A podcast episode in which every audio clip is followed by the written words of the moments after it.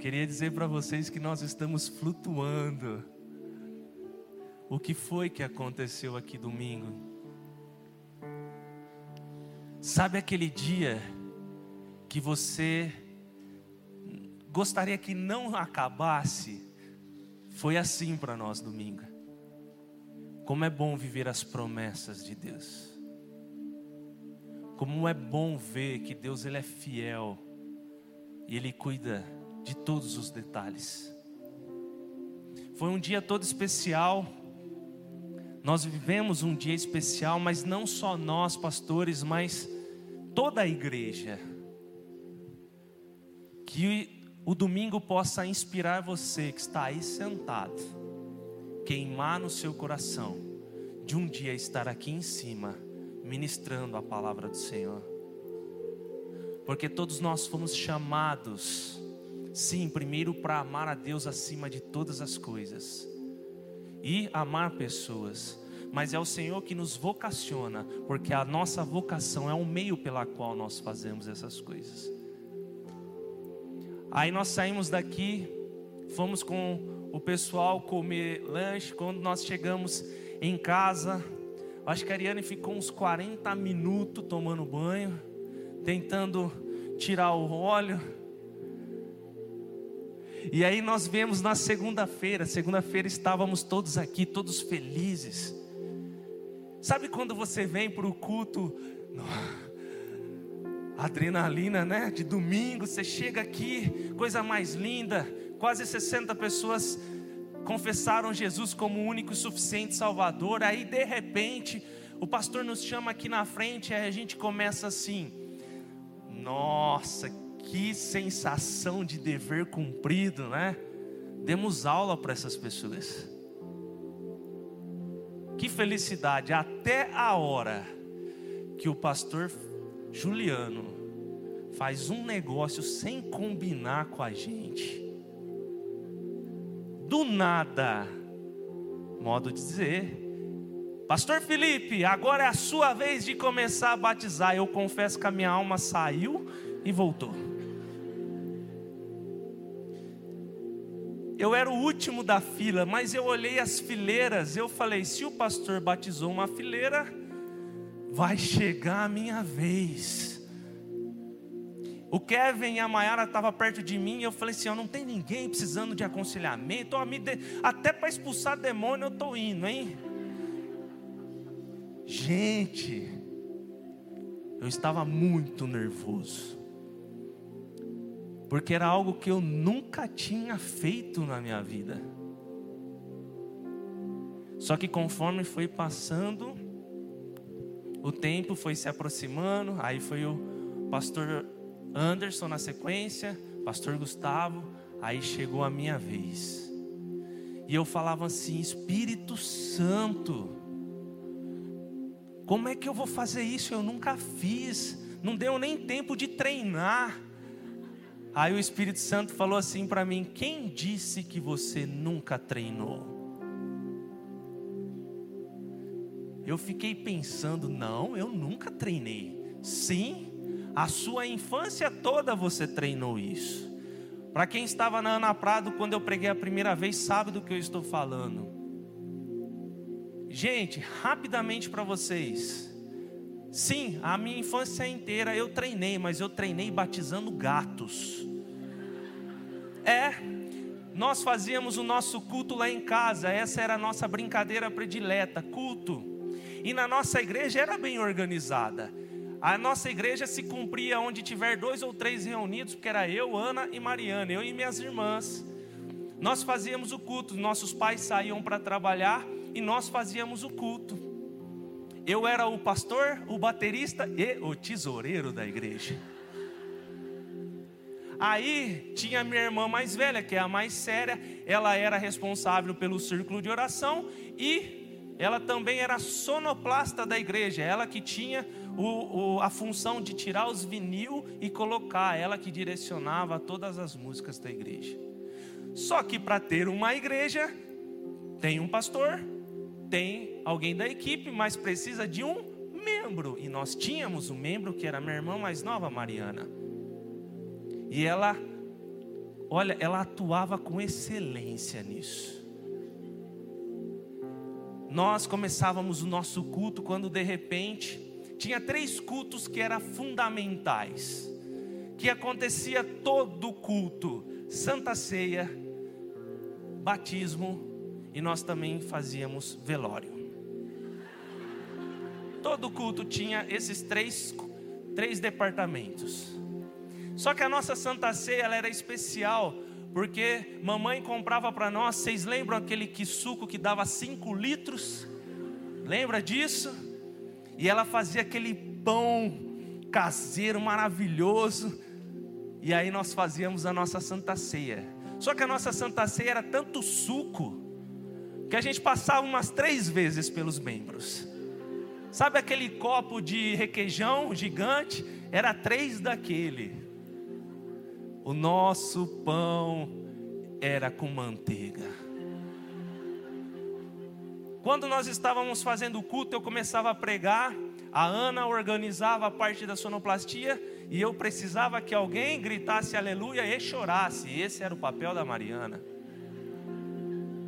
A Mariana já chegava no culto, oh, Senhor, Senhor, já chegava chorando.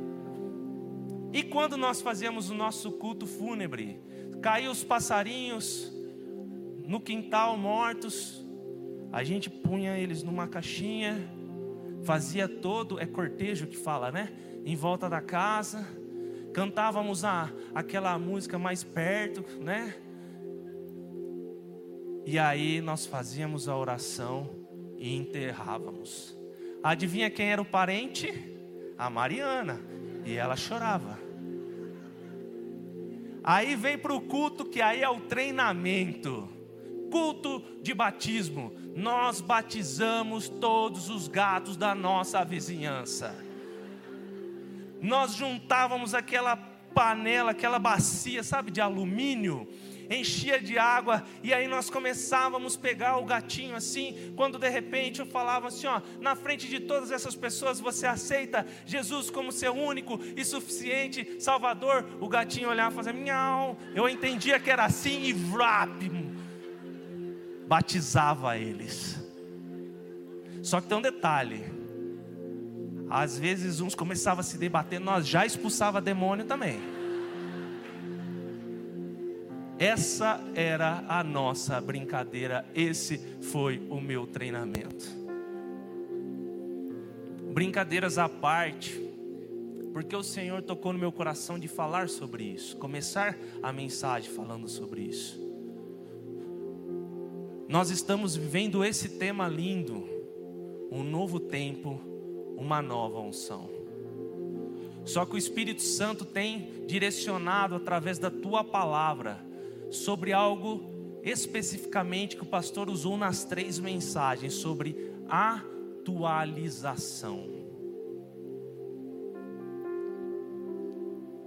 E eu tenho visto, principalmente nesse tempo, tanta disposição para tantas outras coisas, e esquecendo do principal. Nossa brincadeira era divertida? Sim. Mas já havia intencionalidade dos meus pais. Nós temos sim que fazer o nosso papel lá fora? Sim. Mas eu quero dizer que a educação dos seus filhos, dos nossos filhos, o direcionamento dos nossos filhos, começam com a gente na nossa casa. Qual tem sido a sua disposição em brincar de culto com o seu filho em casa? Eles são a próxima geração, sim, mas é o nosso papel direcionar eles para onde o Senhor quer que eles vá. Sabe por que eu estou dizendo isso? Porque no final dessa mensagem, você vai entender que o fato de você não se atualizar, você está colocando a próxima geração em apuros. Se você não tomar uma decisão hoje, de, de se atualizar, você pode estar colocando o futuro dos seus filhos em jogo. Isso é muito sério. Amém? Vamos para a palavra do Senhor. Gênesis capítulo 32, do versículo 22 ao versículo 30, diz assim: Naquela noite, Jacó levantou-se, tomou suas duas mulheres, suas duas servas e seus onze filhos para atravessar o lugar de passagem do Jaboque. Boque. Depois de havê-los feito atravessar o ribeiro, fez passar também tudo o que possuía. E Jacó ficou sozinho. Então veio um homem que se pôs a lutar com ele até o amanhecer. Quando o homem viu que não poderia dominá-lo, tocou na sua articulação da coxa de Jacó, de forma que deslocou a coxa enquanto lutavam. Então o homem disse: Deixe-me ir, pois o dia já desponta. Mas Jacó lhe respondeu: Não te deixarei ir, a não ser que me abençoes. O homem lhe perguntou: Qual é o seu nome? Jacó respondeu ele. Então disse o homem: Seu nome não será mais Jacó, mas sim Israel, porque você lutou com Deus e com homens e venceu. Prosseguiu Jacó: Peço-te que digas o teu nome. Mas ele respondeu: Por que pergunta o meu nome? E o abençoou ali. 30. Já chamou aquele lugar Peniel, pois disse: Vi a Deus face a face, e toda todavia minha vida foi poupada. Amém? Como eu disse, a nossa série é um, uma nova unção, um novo tempo. A palavra do Senhor tem nos direcionado sobre a atualização, e todas as vezes que no reino espiritual nós falamos sobre atualização, nós estamos apontando diretamente para o Espírito Santo. Sim, o Espírito Santo é a nossa atualização. E qual é a necessidade para nós nos atualizarmos? Porque se não nos atualizamos, não temos acesso ao novo de Deus. Talvez você me pergunte assim, mas como é que eu faço para chegar a esse novo de Deus? Ou melhor, por que esse novo de Deus nunca chegou para mim? Talvez essa não é a pergunta que deveria ser feita. Talvez a pergunta correta seria: por que eu ainda não consegui acessar o novo de Deus? Sabe por quê?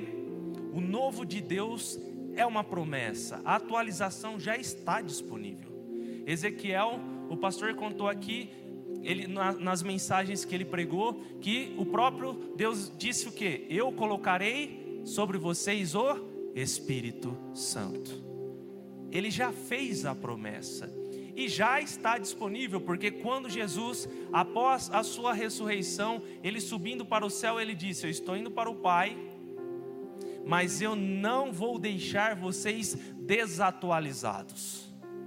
Eu vou enviar para vocês a atualização. E é essa atualização que fará vocês lembrar das coisas que eu fiz. E é através dessa atualização que vocês farão coisas ainda maiores. O próprio Jesus disse: Eu estou indo, mas vou deixar para vocês o Espírito Santo. Então volto para aquela pergunta: se existe a promessa, se já está disponível, por que eu ainda não consegui acessar essa atualização? A, a resposta é simples, talvez dolorida, mas verdade. Provavelmente você não tem buscado tanto o Espírito Santo, e consequência disso, você não tem se atualizado. Mas eu quero dizer para você que o Espírito Santo está aqui. Então hoje é o dia em que nós vamos nos atualizar em Deus. Amém? Aí você pode dizer assim, Rafa. Opa, é Pastor Rafa. Tô acostumando com isso, tá, gente? Pastor Rafa, o que, que eu faço então para acessar essa atualização? Pastor Rafa, será que essa atualização está disponível para mim? Será que eu vou conseguir mesmo ter acesso a isso? A palavra do Senhor diz em Eclesiastes que Deus ele se anima com quem começa bem, mas com quem ele se agrada mais é quem termina o que começou. Talvez até hoje você tenha começado a jornada com Cristo não tão bem como você gostaria. Mais uma vez, a atualização está aqui. E hoje é dia de nós nos apegarmos a ela, para que nós possamos continuar essa jornada e chegarmos até o céu.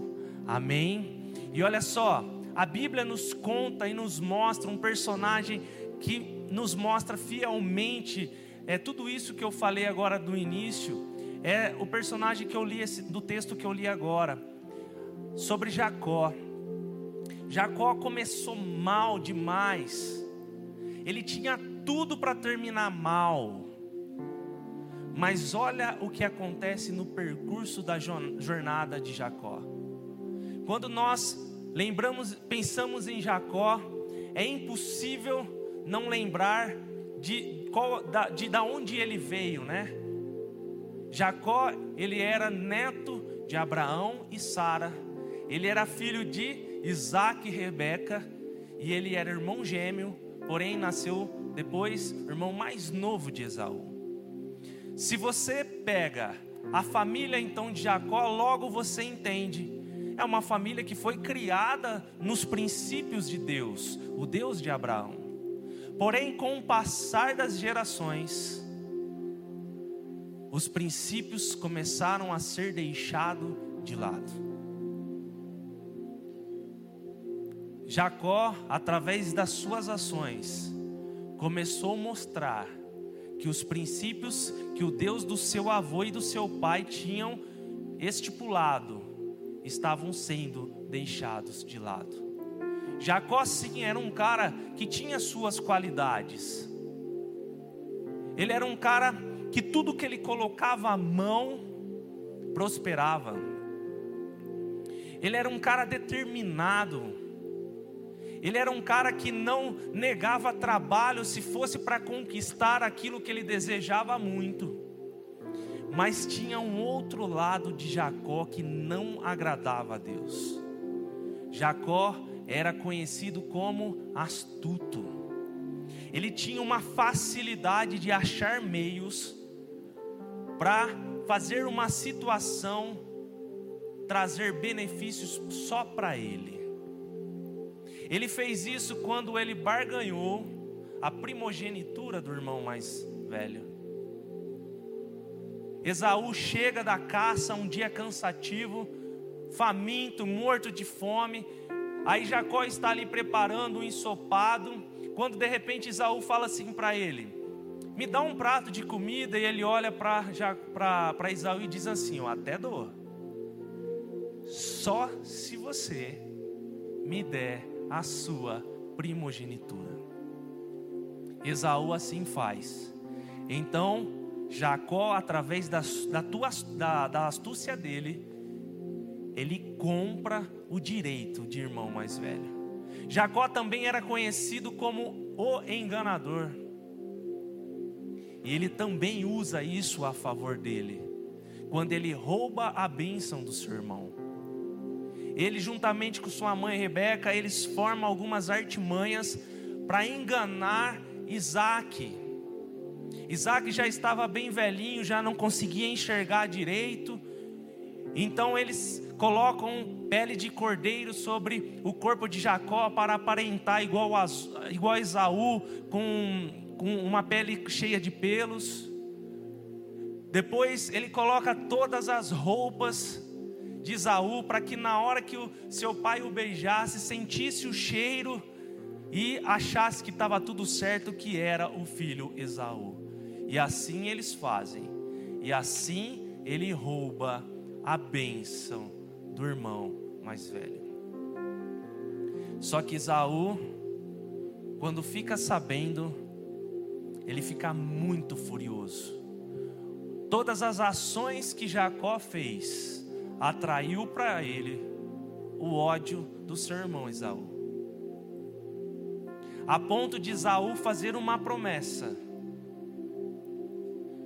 quando meu pai Isaac fechar os olhos deitar sobre a, terra, sobre a terra, quando meu pai morrer, eu vou matar Jacó.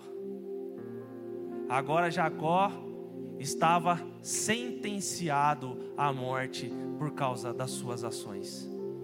Então Jacó precisa fazer o que? Fugir. Só que para Jacó fugir, ele precisava também da bênção do seu pai Isaac. E mais uma vez, e mais uma vez, tanto Jacó e Rebeca, eles armam outra artimanha para convencer o pai Isaac de ceder a bênção para a partida dele. E assim acontece. Jacó é enviado para a terra do seu tio Labão. Mas antes dele ser enviado, Isaac dá uma ordenância para ele: Você vai para lá, você vai morar em terras estrangeiras, porém, você não pode casar com uma mulher cananeia, nem pensar. E no futuro você volte para a terra. Mas ele diz que todo lugar que Jacó passasse, ele seria abençoado e próspero. Jacó então sai. Ele sai para Arã, onde o seu tio Labão tinha as terras. Jacó sai com a bênção de Deus, mas ao mesmo tempo ele estava com as mãos vazias. Jacó estava passando um momento muito difícil. Por quê? Pelas ações dele, era reflexo do que ele tinha feito. Ele estava no momento de fuga, aonde ele estava totalmente desesperado para fugir do seu irmão Esaú. Mas olha só, nós não podemos esquecer quem era Jacó e da onde Jacó vinha. Jacó, ele era filho da promessa. Porque a promessa que Deus tinha feito para Abraão lá no início, ele disse: Abraão, olhe para as estrelas, você consegue contar? Não, Senhor. Olhe para os grãos de areia, é possível contar os grãos de areia da praia? Não, Senhor. Então Deus estabelece uma promessa para Abraão: essa será a sua geração, tão numerosa, mas, porém, eu abençoarei em tudo o que eles colocarem a mão. Então existia uma promessa sobre a vida de Jacó, ou seja, Deus ainda tinha planos para Jacó.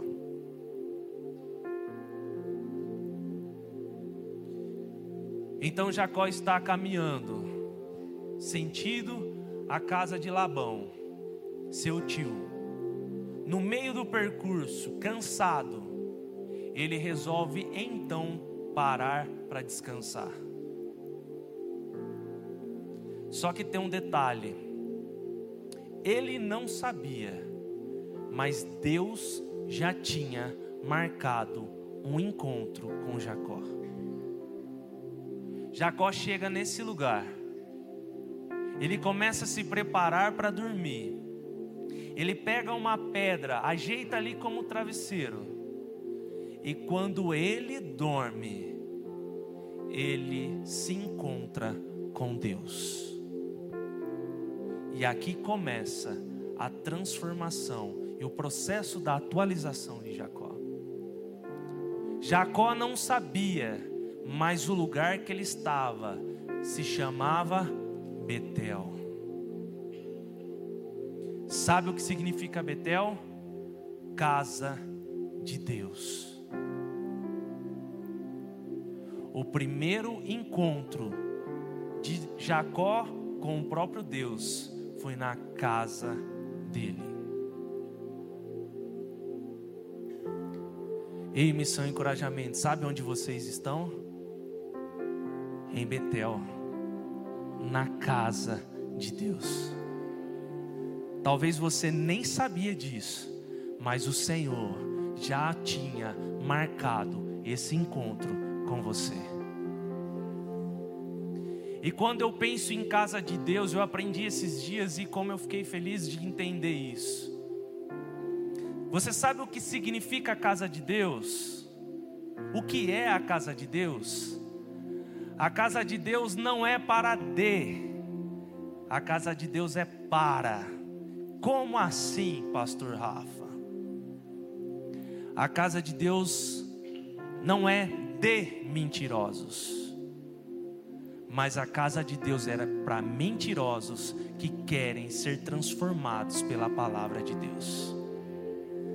A casa de Deus não é a casa de prostitutas, mas a casa de Deus é a casa para prostitutas que querem ser transformadas por Deus. A casa de Deus não é para aqueles que querem, que negociam os princípios de Deus, mas a casa de Deus é para aqueles que, através do arrependimento, querem aprender e entender que os princípios de Deus são inegociáveis.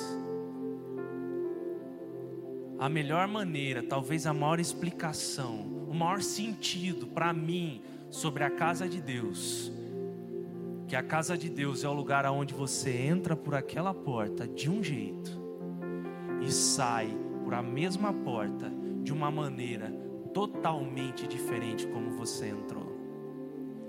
E essa é a minha expectativa com você. Que você possa sair totalmente transformado, diferente de como você entrou aqui. E você sabe por que isso acontece? Gênesis capítulo 28, versículo 13. Pode deixar o versículo 13 projetado no telão, fazendo favor. Quando você entra na casa de Deus, acontece três coisas. E você vai entender porque você é transformado. Jacó estava na casa de Deus, Jacó estava em Betel. A primeira coisa que acontece quando você está na casa de Deus, o versículo começa dizendo assim: ao lado dele estava o Senhor. A primeira coisa que você vê, que você sente quando você entra na casa de Deus, é a presença do próprio Deus. E você sabe qual é a maior evidência que você sente a presença de Deus? Não é a hora que você se arrepia, não.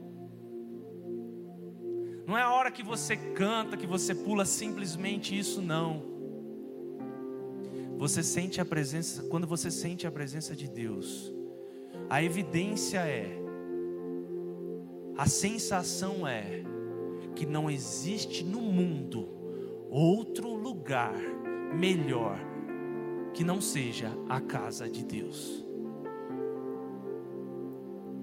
Vocês, quando você sente a presença de Deus, não existe outro lugar que você possa viver que não seja na casa de Deus. Jacó, ele sentiu a presença de Deus. Segunda coisa que acontece quando você está dentro da casa de Deus, que lhe disse, quando você está na casa de Deus, você ouve a voz de Deus. Ah, missão encorajamento. Quando nós ouvimos a voz de Deus, é impossível nós não sermos transformados. Sabe por quê? A voz de Deus nos direciona. A voz de Deus nos traz paz. Estávamos conversando antes de começar o culto, e eu dizia isso para um jovem. Quando você ouve a voz de Deus, a primeira evidência é o que o seu coração transborda de paz. Como é que está o seu coração hoje? Você está em Betel? Você tem ouvido a voz de Deus?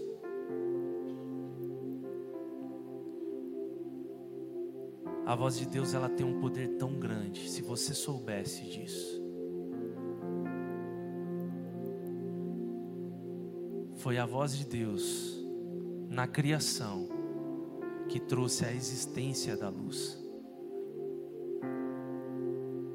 Quando eu entendo isso, eu calo todas as outras vozes e começo a ouvir somente a voz de Deus. E quando você começa a ouvir a voz de Deus, o resultado da sua vida é totalmente diferente na qual você está tendo hoje. Então, quando nós entramos em Betel, primeiro, nós sentimos a presença dEle. Segundo, nós ouvimos a voz dEle. Ao lado dele estava o Senhor, a presença, que lhe disse a voz: Eu sou o Senhor, o Deus de seu pai Abraão e o Deus de Isaac. Terceira coisa que acontece quando nós entramos em Betel: você conhece Deus de verdade. E olha só que o próprio Deus estava dizendo: Ei, Jacó, eu sou Deus do seu avô e do seu pai. Sabe o que Deus estava dizendo? Mas eu estou te dando a oportunidade de você, eu ser também o seu Deus. Quando você conhece Deus de verdade, você para de viver das experiências de outras pessoas, porque a partir de agora, você começa a viver das suas experiências. Agora abra para mim Gênesis capítulo 28, o verso 12.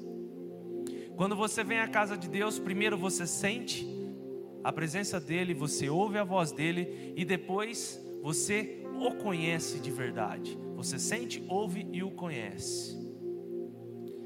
Quando tudo isso acontece, olha só o que gera em sua vida.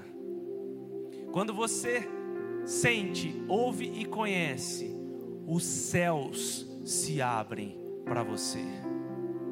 O que significa céus abertos?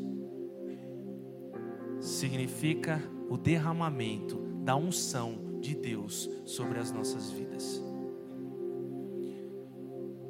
Jacó, quando estava dormindo, ele sonhou que da terra até o céu havia uma escada, e essa escada chegava ao topo dos céus. Nessa visão eu posso dizer para vocês que quando nós ligamos tudo na terra, o céu também está ligado a nós. Porque nós estamos conectados com Deus. Aí nós estamos morando aqui nessa terra, mas nós estamos vivendo, vivendo as abundâncias do céu. Quando você está conectado com Deus, a segunda coisa que acontece, começa uma movimentação no céu a seu favor. Porque Jacó ele começa a olhar os anjos subindo e descendo, subindo e descendo. Sabe o que isso significa? A resposta da oração que tanto você tem pedido para o Senhor. Quando o céu está em movimento, significa que o perdão de Deus sobre a terra está sendo liberado. Quando o céu está em movimento, significa que Deus está te libertando de toda a culpa. O profeta Isaías, ele tem uma visão, e ele diz que quando ele vê o céu, no céu ele vê um trono, e em volta desse trono ele vê anjos e serafins rodeando o trono e dizendo: Santo, Santo, Santo é o Senhor. E quando de repente ele grita: Ai de mim, que estou com os meus lábios impuros ele estava dizendo: Eu não seria capaz de adorá-lo, porque meus lábios estão impuros. Sabe o que acontece? Um dos serafins pega uma brasa e desce do céu até o profeta e toca na sua boca, e ali todos os seus pecados são perdoados.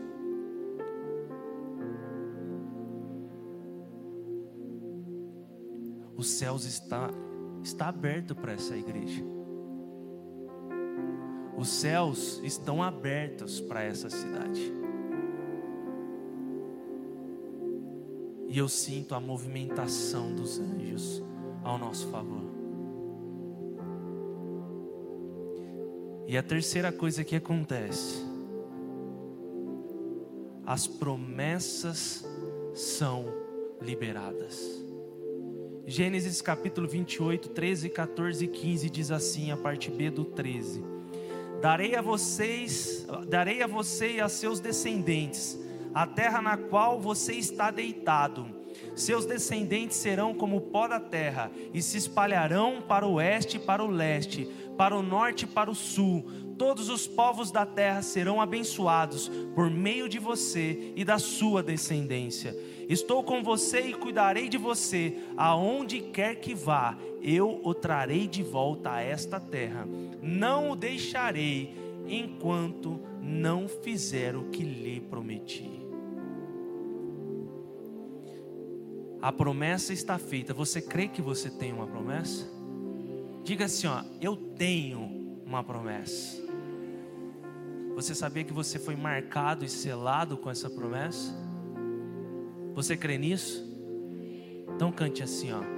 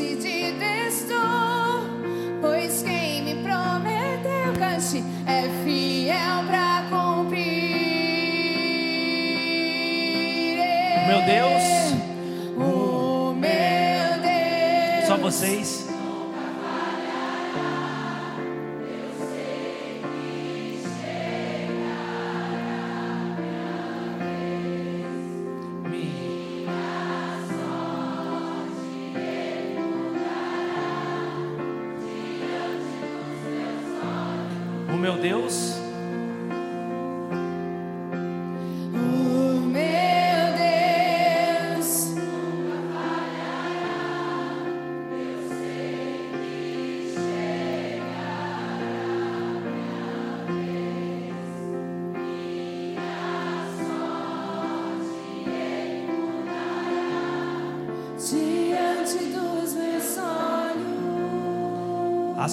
Jacó começa a ser mudada. Ele começa, ele retoma a promessa. E ele chega então às terras de Arã, ele se encontra com seu tio Labão, Ali ele convive com seu tio Labão. Ele se apaixona pela filha de Labão, Raquel. Ele faz ali um combinado com Labão de trabalhar por sete anos sem receber nenhum centavos. Em troca, ele queria a mão de Raquel. E olha só que curioso: o enganador sendo enganado, e Labão o que faz o engana. Aí entrega sua filha Lia. E de repente ele fala: Tudo bem, então tá, eu, eu trabalho mais sete anos. Ele trabalhou mais sete anos. Então ele casou depois com Raquel. Criou seus filhos, foi próspero prosperou a vida do seu tio sogro, mas chegou a hora de voltar. Porque o cumprimento da promessa era ele voltar para a casa de seus pais. Só que voltar para casa dos seus pais era voltar e encontrar com o seu irmão Esaú. E Jacó teve medo. Ele estava com medo de encarar o seu passado. Mas não tem jeito, uma hora você precisa encarar o seu passado.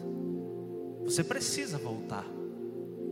E então ele começa a criar situações. Ele pega um monte dos seus carneiros, ele forma aquele presente maravilhoso e envia para o seu irmão, e pede para os seus servos avisar: ó, avisa eles que eu estou voltando, e esses presentes eu estou mandando para ele porque eu fui muito eu estou muito próximo e eu quero o ajudar. Na verdade, Jacó estava com tanto medo que ele estava tentando tentando de alguma maneira barganhar de novo com o seu irmão. Mas agora nós estamos falando de um Jacó diferente, um Jacó que agora também conhecia o Deus de Abraão. Então Jacó toma uma atitude muito importante. Ele decide voltar.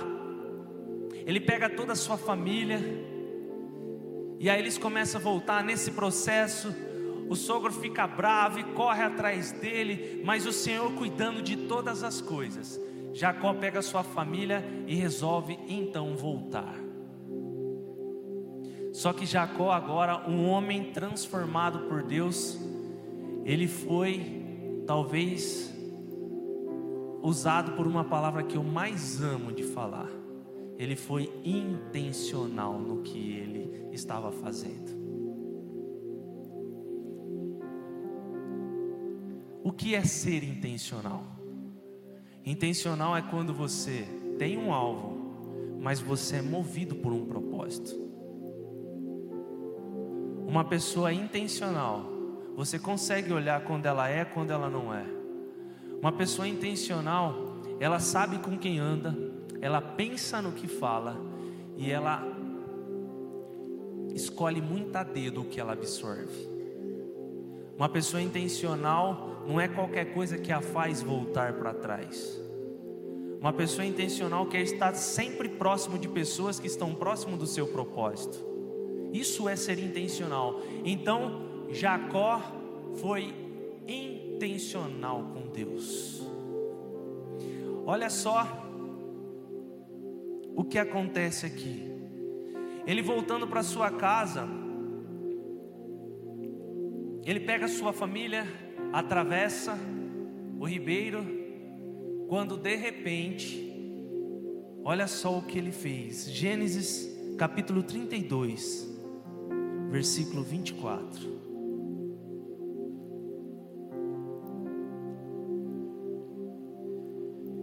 E Jacó ficou sozinho. Como assim, Rafa?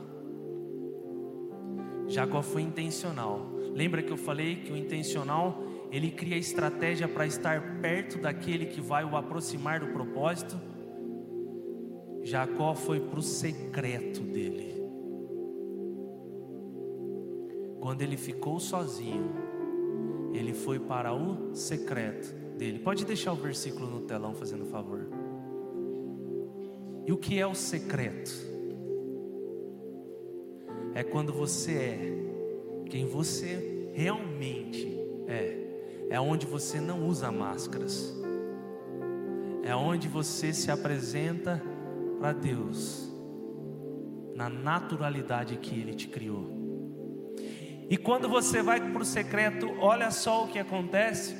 Então veio um homem que se pôs a lutar com ele até o amanhecer. Quando você se coloca no secreto, esse homem é a figura do próprio Deus. Deus se apresenta para você. Ele foi intencional. Ele queria estar próximo daquele que poderia resolver ou levar ele próximo do propósito dele. Ele quis ficar com quem? Com Deus.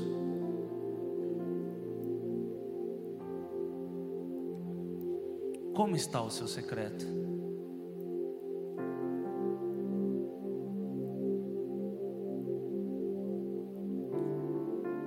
O quanto você tem falado com Deus? Você e Ele.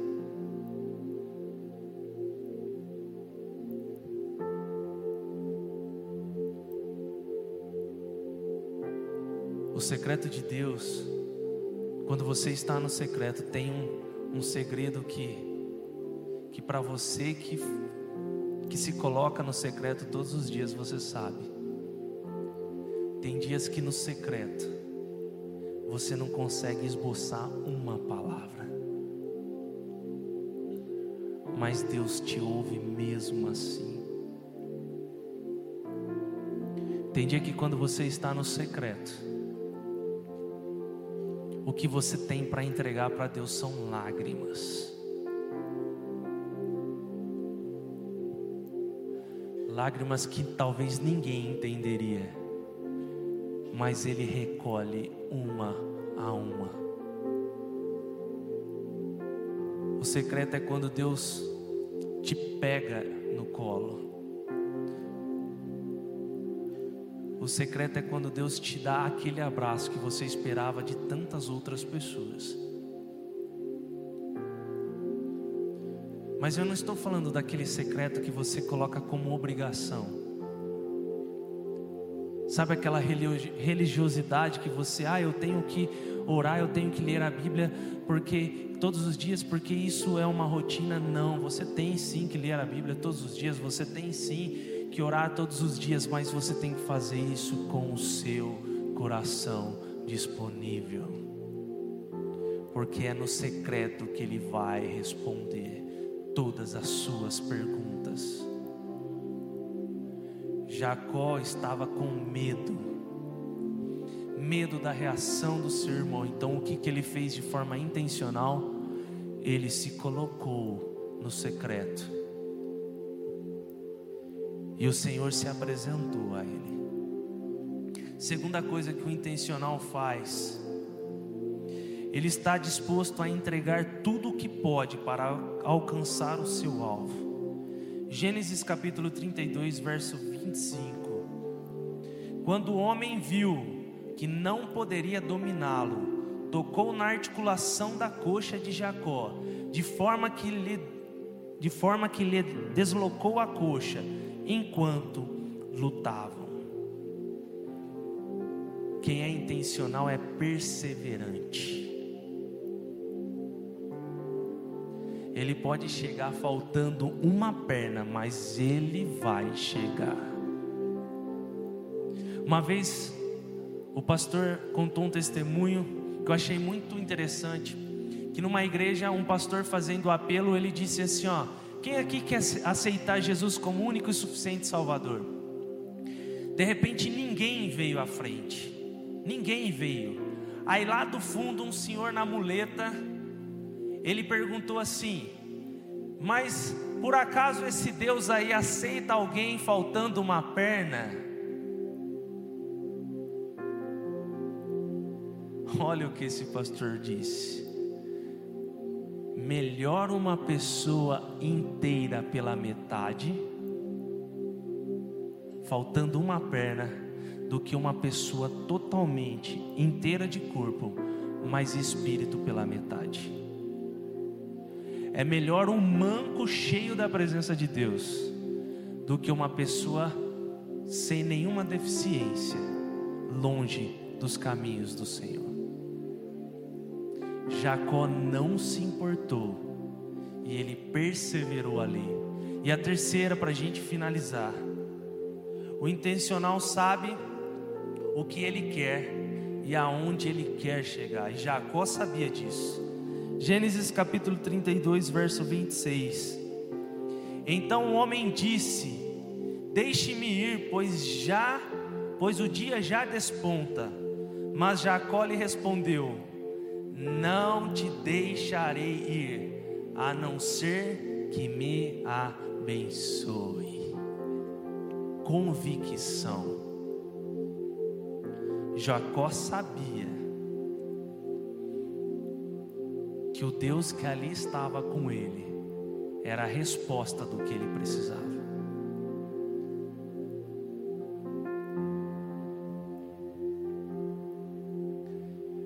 Sabe o meu desejo para esta noite? Que possamos ser intencionais com o Senhor também.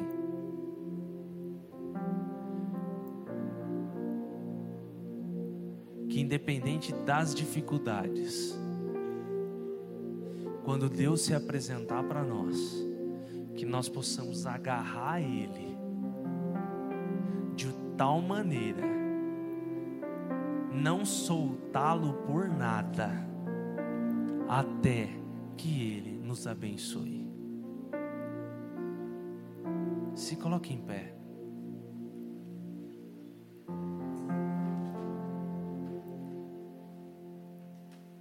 Quem aqui tem a promessa de Deus? Levanta a mão. Quem aqui está disposto para uma nova atualização?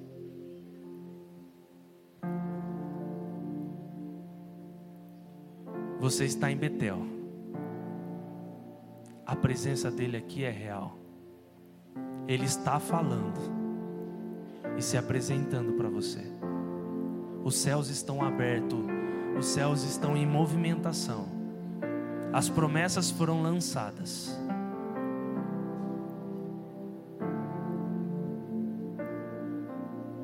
O anjo está aqui, ou melhor, o Deus está aqui. Faça assim, ó. Agarre ele aí.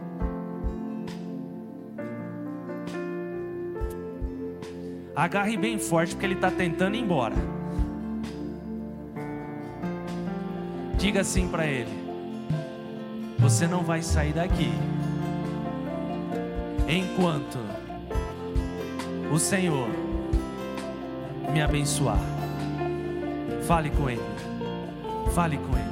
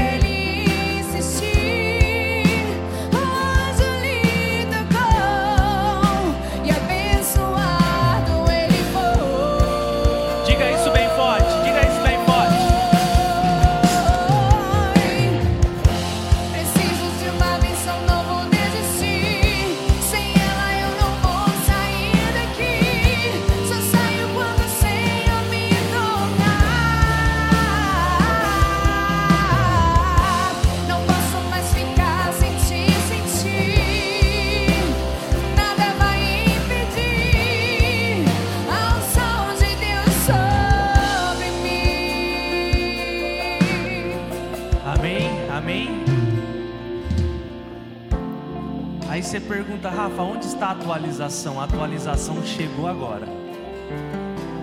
Gênesis capítulo 32, versículo 27 e 28 diz assim: O homem, o homem lhe perguntou: Qual é o seu nome? Jacó respondeu ele. Então disse o homem: Seu nome não será mais Jacó, mas sim Israel, porque você lutou com Deus e com homens e venceu. Presta atenção aqui. Jacó sabia que precisava voltar e ele ia se encontrar com seu irmão Esaú, mas ele não poderia voltar da mesma maneira na qual ele saiu. Ele fez todos os processos que eu contei aqui para chegar aonde ele chegou a esse momento que é a atualização. Ele precisava atualizar a sua identidade. Então ele pergunta para o homem, para o homem, para o anjo, para o homem, qual é o seu nome? O anjo diz, não respondeu, abençoou e saiu. Só que anteriormente ele pergunta, o anjo pergunta para ele: qual é o seu nome? E ele diz assim: O meu nome é Jacó. Aí o anjo diz para ele: Não, não, não, não, não. O seu nome não é mais Jacó. O seu nome é Israel. Porque agora eu, Deus, estou trocando o seu nome, a sua identidade. Você sabe o que significa Israel? Príncipe poderoso que luta e prevalece soldado de Deus, aquele que governa como to, com o Todo-Poderoso. Sabe o que aconteceu nessa atualização? Aquele que antes, quando entrou na casa de Betel, era o astuto, agora ele é o príncipe poderoso que luta e prevalece. Quando ele entrou na casa de Betel, ele era um enganador, mas agora ele era um soldado de Deus. Talvez quando você entrou aqui, você era qualquer outra coisa que as pessoas apontavam para você, mas Deus está dizendo que você não é mais Jacó, você é Israel. Você é Israel, e essa atualização fez algo extraordinário que vai fazer na minha e na sua vida também. Não foi só o nome mudado. Olha o reflexo dessa atualização. Você já ouviu falar ou você leu na Bíblia a nação de Abraão? Não. Você já leu ou ouviu na Bíblia alguém falando sobre a nação de Isaac? Não. Mas eu tenho certeza que você já leu e já ouviu sobre a nação de Israel. Jacó se tornou uma nação. Quando houve a atualização, não foi só para Jacó, foi para toda a descendência de Abraão. Aqui Deus estava cumprindo a promessa feita a Abraão, que se cumpriu em Jacó. E hoje nós podemos dizer que nós conhecemos o Deus de Abraão, o Deus de Isaac e o Deus de Jacó.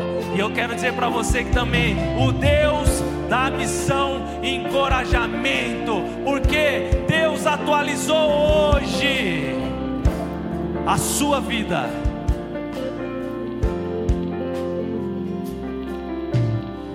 E eu creio que em nome de Jesus, isso trará reflexo para toda essa cidade.